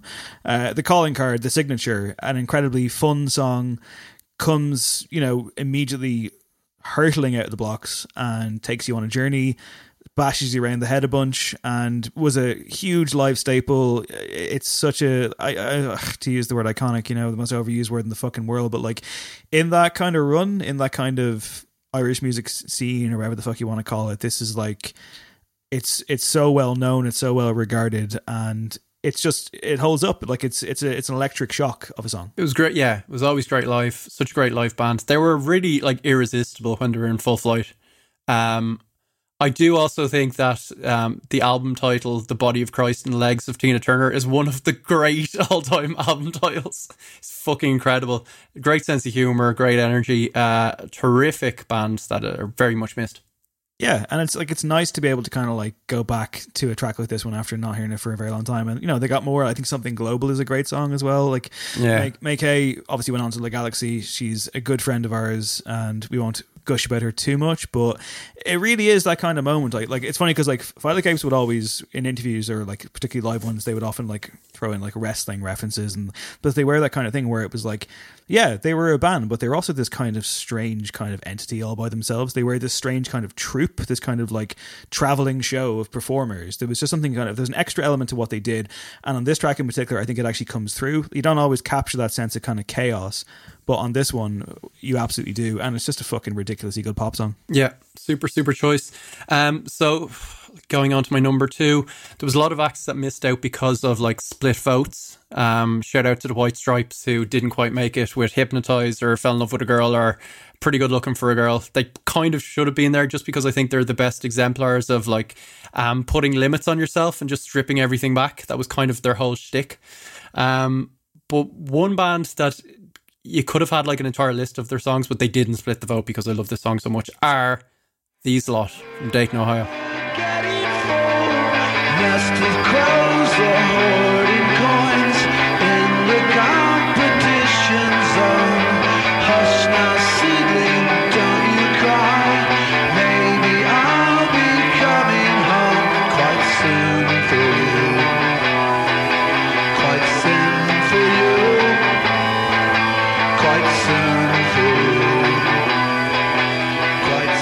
That's Guided by Voices with uh, a jar of Cardinals. Guided by Voices, who are the band that the Strokes hoped to become when they started out in their career, which is just like another example of them, like um, kind of aiming for underachieving.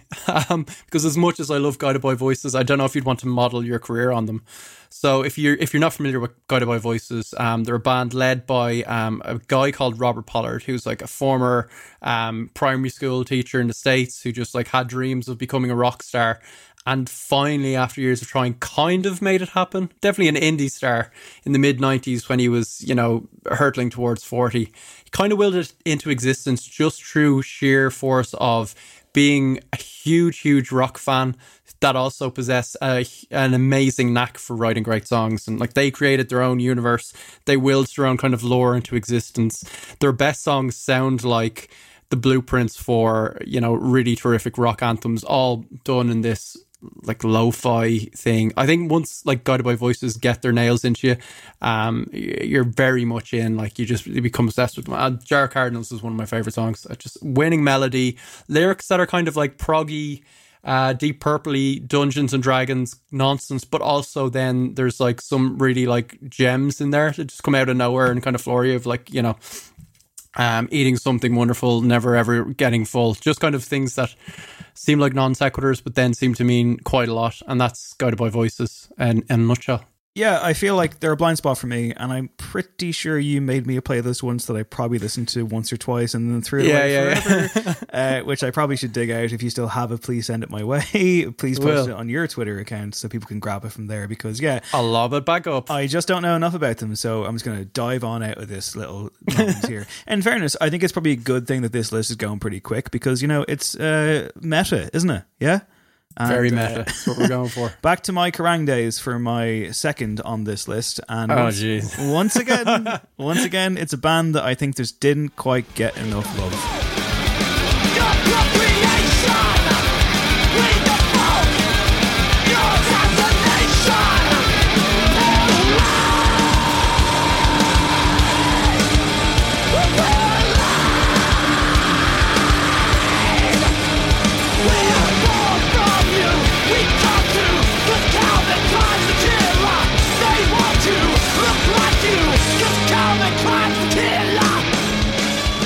That's uh, Casey Chaos of the band Amen. That's right, his name was Casey Chaos. The band are Amen. The song is CK Killer. It's the opening track off their second album, I believe, We Have Come For Your Parents, which is one of my favorite albums and wasn't on Spotify for fucking ages. And then one day, randomly, it was. And I was just like, oh my god, they finally put it up. A CD I would have played to death back in my school days, and a band that I fell in love with when I was in school. Probably heard them, probably got them passed down from someone else in the classroom or something, that kind of thing. Again, it is that kind of nostalgia thing of like reading about it in a magazine or someone giving you a copied disc and being like, here you go. To the point where when they, I didn't even know that they had an album out before this one, a self titled one. So when I found that, I, it was just such a, it was like finding treasure, you know? It was like, oh my God, there's more of these guys. Uh, also, much like Reuben, I think they only had three albums. They had an album called Death Before Musick in about 2004, I believe. And from that point, it was almost, the game was up, really. They were very much a Kerrang sponsored band. That's kind of where I would have seen them the most there seemed to be a huge buzz about them just from reading about their London shows, and they were fairly chaotic. Casey Chaos came across as alternatively this amazing punk frontman and also a bit of a fucking sad old man scumbag in a way, kind of. yeah, Um, I actually they're a band I don't remember listening to whatsoever, but I remember them and like probably reading about them, and in particular him as the character stands out. So like they were on my radar, but I never uh, like you know dove in and listened. Yeah, they're very much like this kind of anti-establishment thing. I think one of them ended up playing drums in Godsmack or something, which is kind of how the career ended up for them. But like, yeah, and I do find myself wondering, what does a man with the name of Casey Chaos, who had a brief kind of run of being on Roadrunner with a few albums, Is that his of- given name? Yeah. uh, I can't imagine it is, Greg. I wonder what he's doing now, though. But essentially, uh, full pelt. You know, they've got this album has got incredible songs like "The Price of Reality," which I think is up there with anything that came out of that whole era. I really enjoy Amen. I think that they're a really good bolt of lightning, and it's just very fucking like dark, distorted kind of punk, very fast, uh, polished in the right ways. I don't know. Yeah, I, I just kind of feel like they kind of came and went, and I'm glad I was there for a brief period of time. A band I would have loved to have seen live, although I'm sure I would have been fucking like knocked out or something during one of these shows. uh, they did play Dublin, I think, one time, and I was not there. But yeah, everyone, go check out that record. Go check out Amen. They're a bit of crack, you know. They're fun. Nice. Nice That's what we need. Get to my number one. And some stuff that missed out was, you know, I was trying to find room for a, a J Dilla donut track. I was trying to find room for like a Tierra Whack number. But so many of those records that were just consisting of like fragments and purposely built really, were really short songs. I was like, actually, do you know what? I don't go to the individual tracks and get everything I need from them. It's usually like I'll stick on the album and just absorb it as this kind of kaleidoscopic collage, and that's how I listen to it. So these were all for me songs that I can just go to, listen to, listen to, and get out straight away. So my number one is a song that actually doesn't feel slight at all. It feels like an epic. I don't know how they did it. It's like it suspends time, and it's utterly beautiful. And it's this. Oh, please, please, please, let me, let me, let me, let me get what I want this time.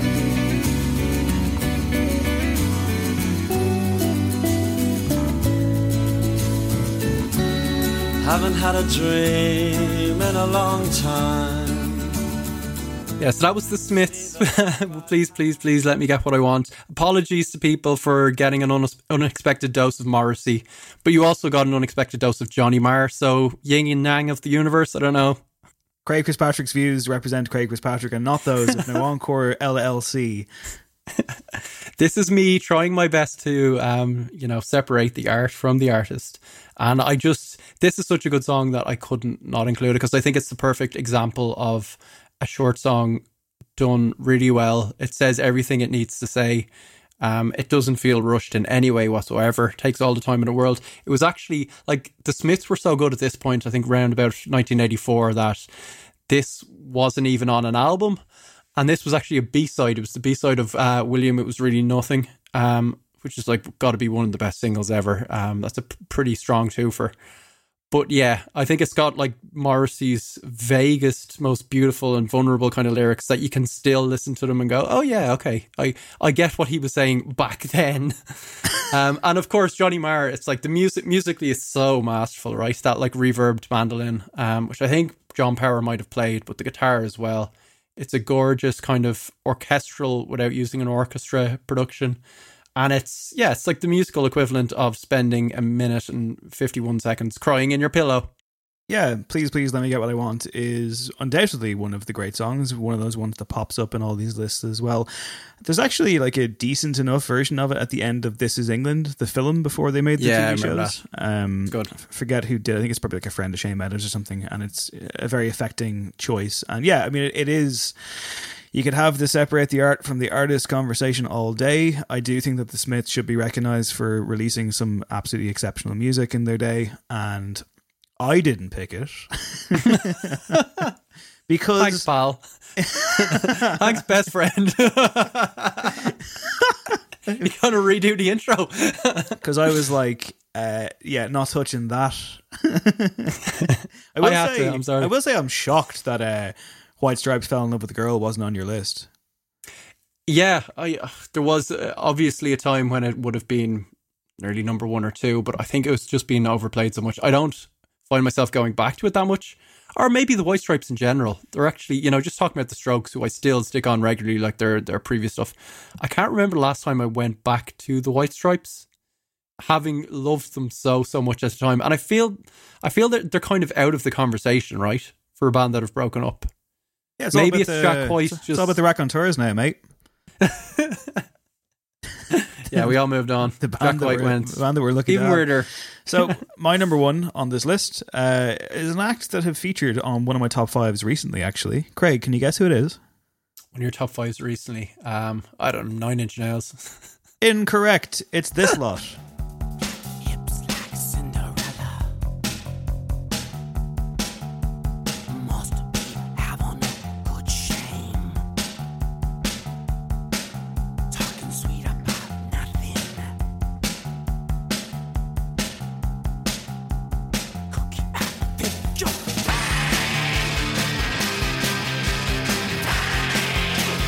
Had to be the Pixies and Tame.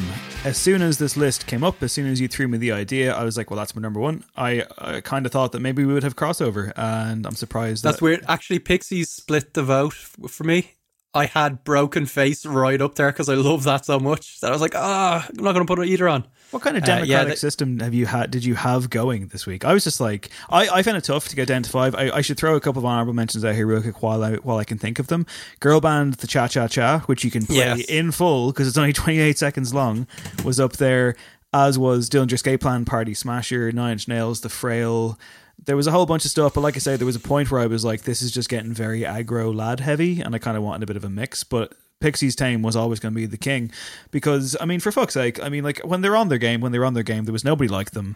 Uh, much like Where Is My Mind recently, when when we had in the top five end credit songs, it's just there's an alchemy to what they do. There's a certain magic, like it's it's genreless. The genre is the Pixies. The genre is Frank Black. They work amazingly well as a collective. Everything that goes in here sounds just immaculate and brilliantly judged, perfectly rendered and delivered and it's just such a smash you in the face song but also much like my beloved converge there's a certain tenderness here that i think you cannot fake uh like i don't know how he does this with his voice. I don't know how the fuck he did it back then.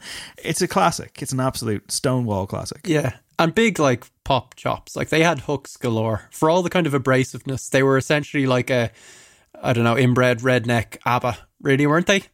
Oh, they'll love that yeah. Put on their business card. Fucking hell. Right that about does it for our top five this week. Do you have anything in mind for next week craig Uh, no, you have a couple of suggestions, but I don't know if I'll. I don't know if they're good You've ones, suggested, but, like, I've you sugge- suggested.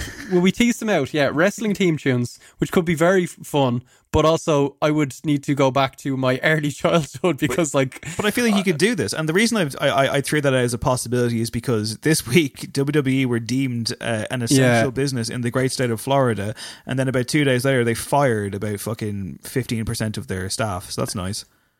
No better good time. man Vince. No and Vince time. is now um, on some fucking. He's been appointed by Trump to oversee like businesses getting back to usual or some bullshit. There was also a documentary which brought up uh, about Jimmy Snuka, which once again brought up the fact that he has been accused of covering up a murder. There's rumors that he's taken bribes. All of this is alleged. I hasten to add. I know Vince McMahon is a regular listener to the show, um, but yeah. So there's no better time, to Don't let Vince take our Patreon money. to get into the world of wrestling. Imagine. The other, the other top five that I've suggested, and yeah, I mean, listen, you know, on Patreon, give us, you know, you, you can give us suggestions. We'll we'll, we'll listen to them. Uh, the other thing I suggested because we're going to review Fiona Apple's album next week on the show is songs about food. Yeah, which makes me go, I don't think I know any. Whereas the wrestling oh teams, Oh my I can- God. I, I was basically the wrestling themes I could do in like a minute, but actually I, getting it down to five would be fucking so difficult. I think I'd just go five five times Val Venis. No spoilers, please. Sorry. Um, So so yeah, we'll so have a think about it. And people, yeah, people give reach out and give some feedback. So you're, you're not feeling the wrestling teams? Is that is that what I'm getting? I'm kind this? of feeling it, but maybe give me a day to think about it because I'm doubting my ability to bring much to the table. Do you know what I mean? Let me think about it. Okay. Uh, this episode Alright. of No Encore was engineered by our sonic architect Adam Shanahan. Big Rick Rubin fan, Craig. Didn't appreciate what you had to say there in the back half of the Rick Rubin critique. What else have you been listening to, pal? Um, an album that is immaculately produced because it didn't have Rick Rubin on board. Hamilton Leithauser's, you the loves of your life. Um, It's been Adam is not liking that whatsoever. Yeah, it's been a very New York week. Um, and it's a sumptuous sound as always from the big man. His he's in fine voice. I do think Isabella is one of my songs of the year. Um, I don't know if it's quite up there with the Rostam collaboration, and it l- runs out of a bit of steam, but he's such a joy to listen to. Yeah, I'd agree. It's a concept album about people, characters that have informed him through his life. His family even pop up on a track there towards the end or at the end, I believe.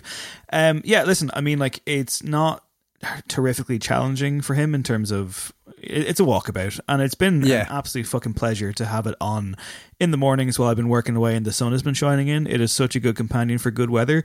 Hamilton Leithauser, if you're not familiar with him for whatever reason, please rectify that. He was, of course, the frontman of the Walkmen. He released a solo album called Black Hours in 2014 and followed it up with a collaboration with Rostam X Vampire Weekend a couple of years later. That's called I Had a Dream That You Were Mine. And I think it's a bit of a secret masterpiece. This album is not on the masterpiece level, but ultimately his voice is so wonderfully honeyed that you would listen to him read out the phone book. It's one of the bigger cliches out there, but I think he's genuinely up there and the best vocalist I've ever heard. So the opportunity to go wandering with him around New York City for 45 minutes, I'm taking it. Even in great. these even in these tough social distancing times. There's there is moments where he's a little Rod Stewart. That's the only thing I will say. but no, he's one of the good guys, and I've been very much enjoying it. There's a couple of tracks that are just fantastic. So yeah, that's been me. It's been a very New York week. I also found myself listening to uh, Purity Ring, who I did not know were still a thing, and they were kind of one of those hyped electro bands of your. They have a new album called Womb, and I saw the Pitchfork review was kind of doing the rounds, and the strapline was basically saying that this could be the soundtrack to a horror film, which of course made me go, "All right, I'm in." And I Yeah. can see where they're going with it. It never quite got the level of kind of dark that I thought it might, but it is that kind of you know in the It Follows vein, uh, uh, like so to speak. And here's the thing about Purity Ring they do kind of just make the same album over and over again. Their sound is limited, but I do think that this is actually a very enjoyable album. So if you're into uh, chill wave electronica with a bit of lift and a bit of brightness that's also tempered with some darkness and decent vocals, then it's worth a go. And that's No Encore for this week. As noted, patreon.com slash No Encore if you want to support the show. We'll be back next week with a review of the new Fiona Apple album. In the Very excited about that. In the next 12 hours, Craig is going to provide me with a playlist primer so I can get into her properly. It's going to be a big week for me, and we'll have a top five after we decide on it. So, my name is Dave Hanratty. This has been No Encore. There will be no Encore. We're back next week.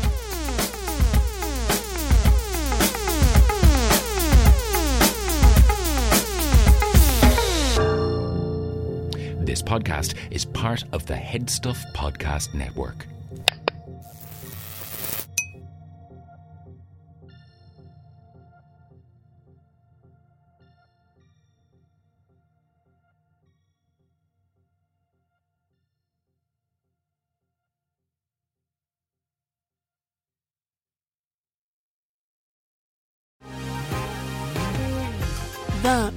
Thinking about McDonald's all day. Can't get it off my mind. I can already taste it. Ooh, got my mind on my mouth and my mouth ready for some Mickey D's deal.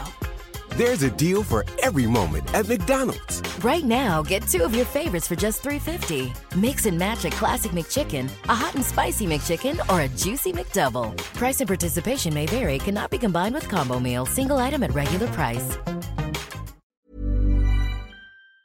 Hi, I'm Daniel, founder of Pretty Litter. Did you know cats tend to hide symptoms of sickness and pain? I learned this the hard way after losing my cat, Gingy. So I created Pretty Litter, a health monitoring litter that helps detect early signs of illness by changing colors, saving you money and potentially your cat's life. Pretty Litter is veterinarian developed, and it's the easiest way to keep tabs on your fur baby's health right at home. Go to prettylitter.com and use code ACAST for 20% off your first order and a free cat toy. Terms and conditions apply. See site for details. Hey, it's Paige DeSorbo from Giggly Squad. High quality fashion without the price tag. Say hello to Quince. I'm snagging high-end essentials like cozy cashmere sweaters, sleek leather jackets, fine jewelry, and so much more. With Quince being 50 to 80% less than similar brands. And they partner with factories that prioritize safe, ethical, and responsible manufacturing. I love that. Luxury quality within reach. Go to quince.com slash style to get free shipping and 365 day returns on your next order. Quince.com slash style. Imagine the softest sheets you've ever felt. Now imagine them getting even softer over time. That's what you'll feel with Boll and Branch's organic cotton sheets. In a recent customer survey, 96% replied that Boll and Branch sheets get softer with every wash. Start getting your best night's sleep in these sheets that get softer and softer for years to come. Try their sheets with a 30-night guarantee. Plus, get 15% off your first order at bollandbranch.com. Code BUTTERY. Exclusions apply. See site for details.